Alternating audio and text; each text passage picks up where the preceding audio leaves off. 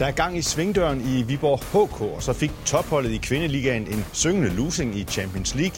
Det samme gjorde Mathias Gissel imod Kroatien og nægtede at tage imod en undskyldning. Skulle Gissel have gjort det? Og hvor står Danmark egentlig? Er vi stensikre på, at vi kan stå her om en uge og juble over endnu et verdensmesterskab til Danmark? Velkommen til håndboldmagasinet Overtrådt.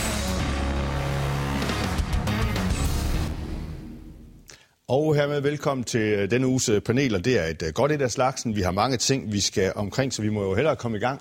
Velkommen altså til Jakob Andreasen, cheftræner for Silkeborg Vål KFM, Kasper Christensen, cheftræner i IKAS håndbold, og Dennis Bo Jensen, cheftræner i Lavi Typerøn håndbold. Inden vi lige skal have ugens skulderklap, skal jeg lige have opklaret noget allerførst, fordi Kasper og Jakob, kan I godt holde ud at stå så tæt på hinanden? Ja. Ved, ved I, hvad jeg hentyder til? Ja, jeg har en, jeg har en formodning. Ja, det, øh, det, det kan vi godt. Jeg kan i hvert fald, og jeg tænker, at Jakob med en sejr også har, har nemt ved det. Vi, øh, vi har stor respekt for Silkeborg. De, øh, de er et godt hold. Jeg synes nu nok, at vi skulle have lukket den kamp i første halvleg. Det gjorde vi ikke, og så må vi bare sige, at når Silkeborg Vole de lugter blod på hjemmebane, så er de et rigtig, rigtig svært hold at spille mod, og de er jo mere kyniske, end vi var. Okay, nu ser vi, om vi kommer i indfight i dag også. Ja, du har i hvert fald overhånden. Ja, ja men det var, det var godt for os lige for to point. Det, det nyder vi. Ja. Dennis, øh, de der to øh, kampagner derovre, dem lader vi lige stå et øjeblik, og så skal vi have ugens skulderklap for dig. Nå, men så kan vi blive lidt i samme boldgade. Jeg vil gerne give det til Silkeborg Vole. Jeg synes, uh, 9 point i de sidste fem kampe, og man har godt nok mødt nogle hold, man skulle slå og lave en lille overraskelse til sidst. Og det er ikke nødvendigvis nemt at møde de der hold uh, sådan i række, følger, og så stadig få point nok. Så stor kado til dem. Ja, du må jo gøre et eller andet godt i øjeblikket, Jacob. Ja, nu er det jo mest pigerne, der, der tager den, men altså, vi, er, vi er vældig tilfredse, og specielt kampen, øh, da vi vandt over Aarhus i den 30. for at komme i Final Four, var selvfølgelig vores, vores, vores største kamp, synes jeg. Skulderklap for dig også? Jamen, jeg synes, vi skal... Øh, jeg vil godt have lov til at give et skulderklap til alle de mennesker, der tager til Malmø og ser landsholdet. Øh, og øh, udover det også dem, der sidder på tv derhjemme.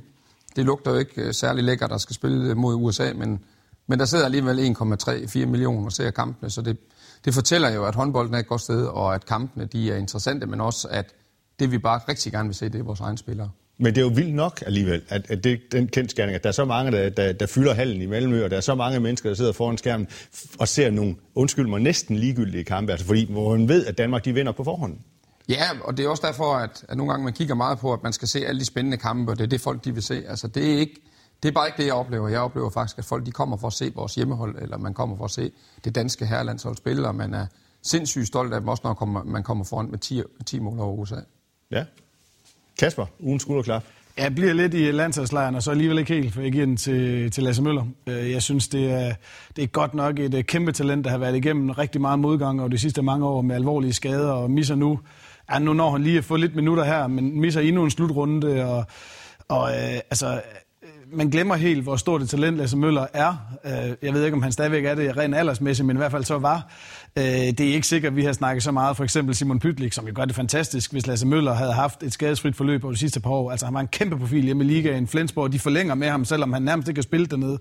Og jeg vil godt give et skulderklap. Jeg håber virkelig for ham og for dansk håndbold, at vi, vi får mange gode landskampe og slutrunder i ham, fordi han er en helt fantastisk spiller. Han er i hvert fald nogen til gode, kan man sige. Ja, det må man sige. Han har godt nok været igennem mange skuffelser med diverse skader, og det her med at blive taget ud af en slutrunde nu her med et træthedsbrud på vej, eller hvad det helt præcis er, det er jo, ja, man ved næsten ikke, om man skal grine eller græde. Ja, det, er, det er jo frygteligt for sådan en spiller, altså med, med, med det talent også, som, og potentiale, som han har også, at, at han så bare ikke rigtig kan, kan lykkes med at, og, ja, at få noget spilletid.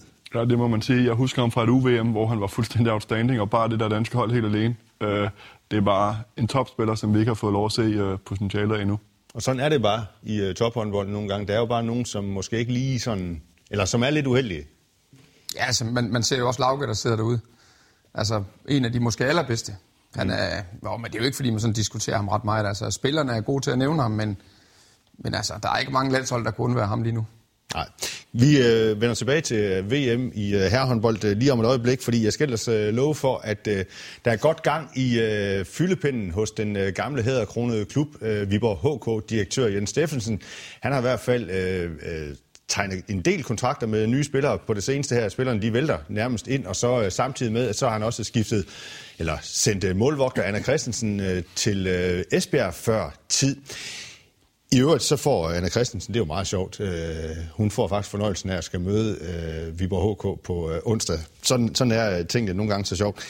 Var det fornuftigt, Jacob, af, af Viborg HK at lade Anna Christensen smutte før tid?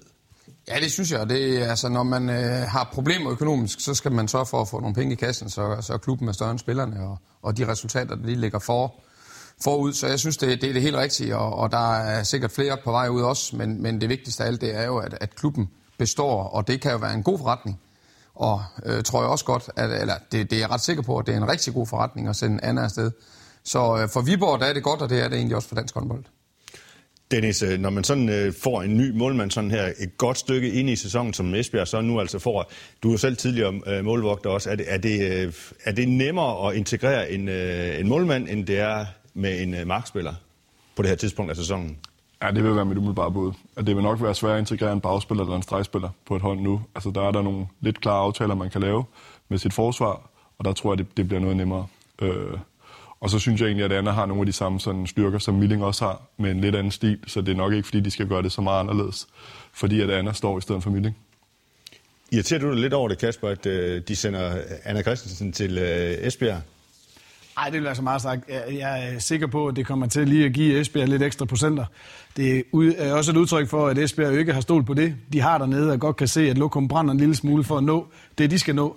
Øh, men men øh, jeg må så samtidig sige, at jeg er enig med Jakob. Altså, det er fint købmandskab af Viborg. Altså, som jeg forstod det på den her redningsaktion, de var igennem, så var de kommet hjem og havde fået båden i land. Og når man så har sælger Anna Christensen til et rigtig formentlig højt transferbeløb, spar den lønpakke, hun sikkert også skulle have haft øh, resten af sæsonen, så er det jo mulighed for at få lagt en ekstra buffer og der, hvor jeg synes, det er godt for dansk håndbold, det er jo, at vi har brug for, at vi har brug for Viborg, vi har brug for Silkeborg Vole, de her klubber, som lige har været i, i øh, udfordringer nu, og vi har brug for, at de er her, vi har brug for, at de kommer fremad igen, så vi får en stærk liga.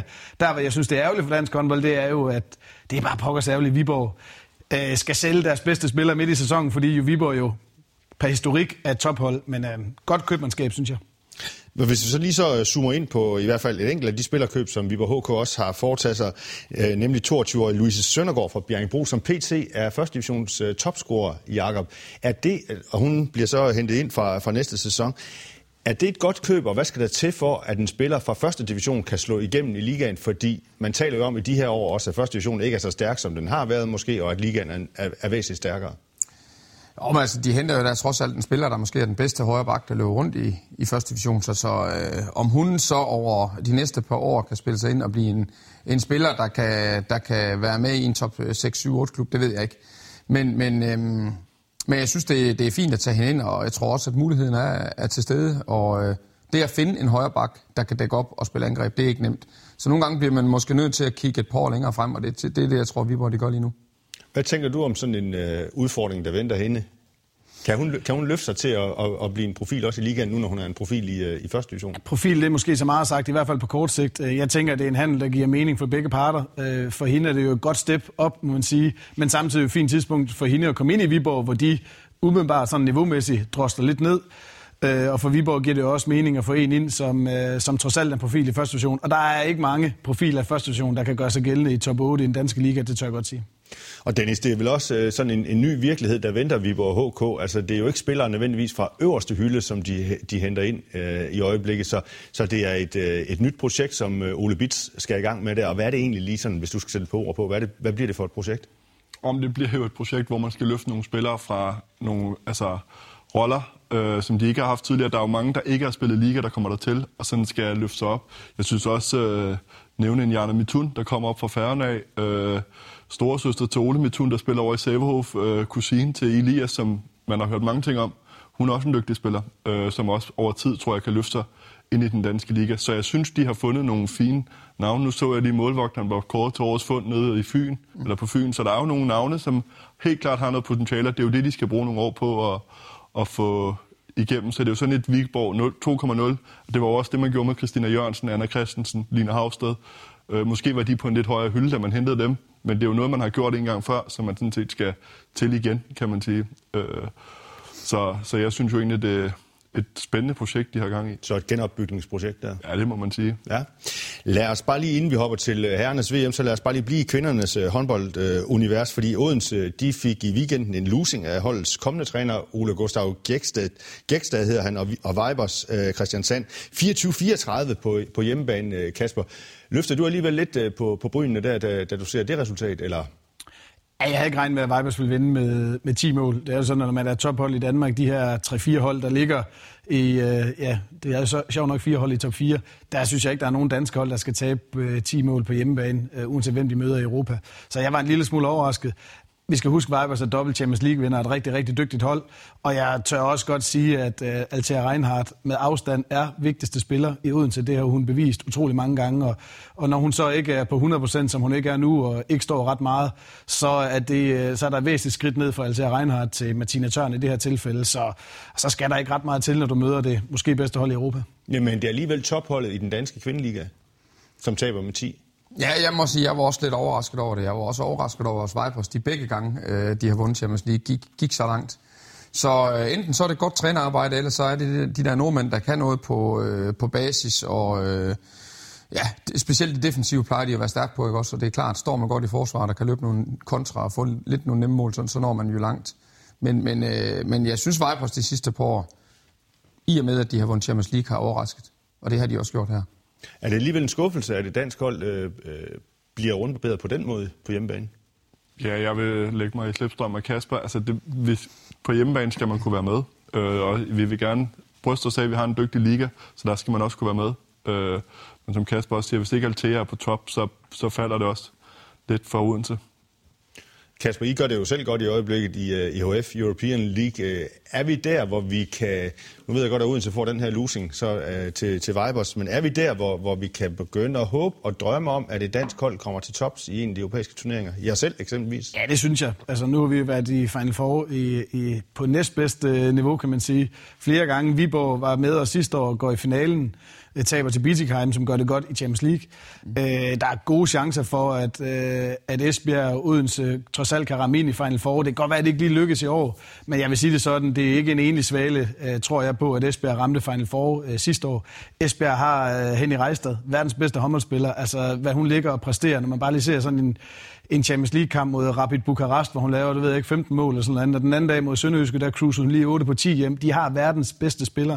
Når man har verdens bedste spiller, så har man også en rigtig god chance for at gå i Final Four. Så jeg ser, at der er mulighed for, at de danske hold øh, både kan ramme de her Final Four, men også vinde nogle af dem i de kommende år. Jakob? Altså, hvis, hvis Vipers de kan gå hele vejen, så kan Esbjerg også. Odense synes jeg måske, de mangler lidt fra distancen, men, men det er klart, der hvor at Esbjerg og Odense måske også, når Altea ikke lige rammer sit niveau og presset, det er jo på målmandspositionen. Men, men, øh, men det kan lige så godt være dem, der går hele vejen.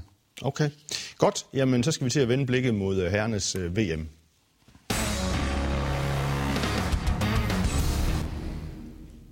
Og det er jo det, alle taler om i øjeblikket, nemlig VM i herrehåndbold. Øh, der var også en episode i den øh, hårde kamp imellem Kroatien og Danmark, som mange stadig taler om faktisk her nogle dage efter. Her blev Mathias Gissel taklet hårdt af Dunjak og nægtede efterfølgende at tage imod en undskyldning fra den kroatiske stjerne. Det er der så blev talt en del om, øh, Dennis, øh, sådan i, øh, i medierne i hvert fald, og på diverse debatforer. Hvad synes du, burde Gissel have taget imod den her undskyldning, da Dunja kommer med sådan en udstrakt hånd og siger, okay, det var måske lige voldsomt nok, det er udsat derfor? Om jeg synes jo, man skal kigge på de kulturelle forskelle, der er mellem Balkan og Danmark. Jeg tror, Gissel var træt af at være blevet slået i gulvet der, og så kan man sige, det jeg synes, der bliver lidt problemet der, så skal vi udskamme ham, som er, er røget i gulvet igen. Det er sådan, vi lidt, øh, altså det kan man godt trække nogle tråde andre steder hen, uden det skal blive alt for langhåret her. Så jeg synes, Gisela er i sin gode ret til at sige, at det var han ikke parat til på nuværende tidspunkt.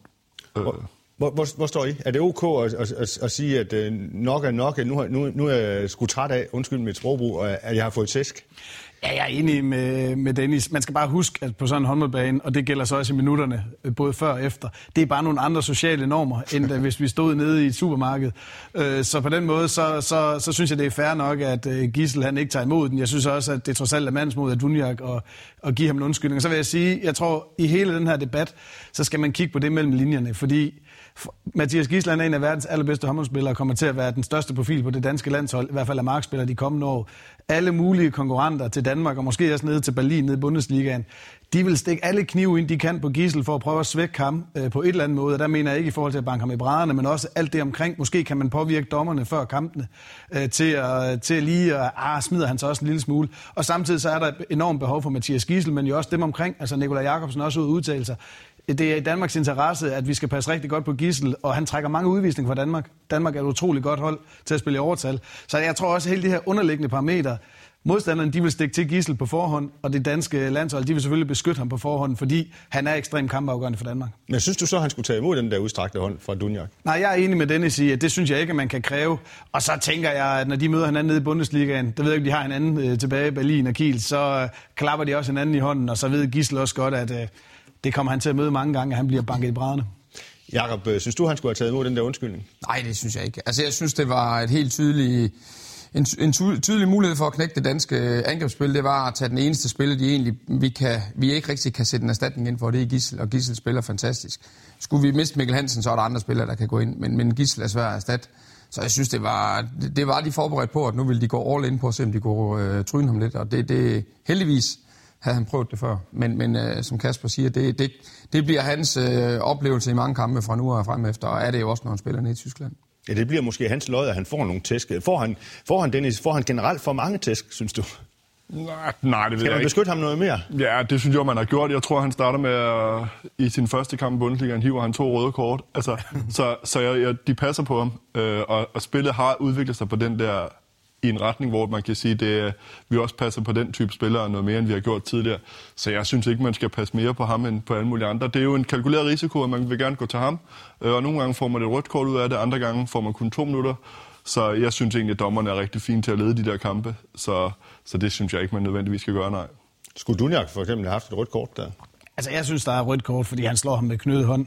Jeg vil også sige, i forhold til, til Magisle, han har jo også en spillestil, hvor han stikker hovedet ind alle de steder, hvor det gør ondt. Altså, det kan jo godt være, at modstanderen de har en plan om at gå hårdt til Mikkel Hansen, men det har man ikke muligheden for, fordi han står stille og flytter bolden rundt i hele arenaen. Ham kan du ikke banke i brædderne. Det kan du. Gisle kan ikke undgå at blive banket i brædderne. Og i den forbindelse, så... Jeg synes, der er sådan lidt tråd til, til Skube, da han var i øh, BSV eller BSH. Mm.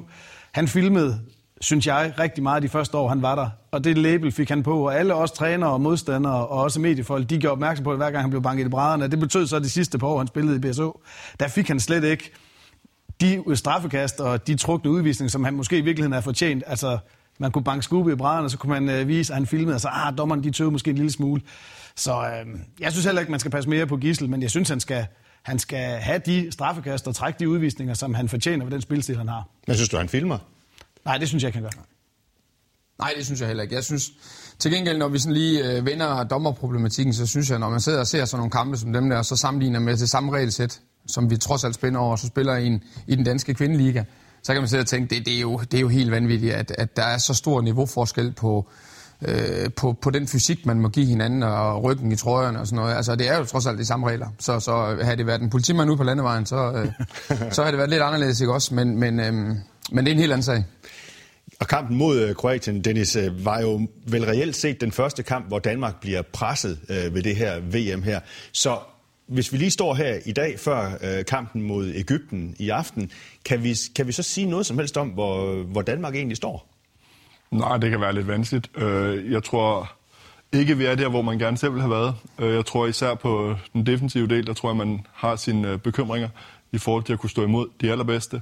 Omvendt så ved vi også, at der er så meget rutine og, i truppen, så, så det kan også løfte sig, og en Landin, der rammer topniveau, så kan defensiven jo godt have, have lidt udfordringer, så kan han godt øh, lige slå de sidste brædder ind bag det, kan man sige. Så, så jeg tror at man er der sådan lidt, hvor står vi henne, sådan, øh, der er man da en lille smule usikker på.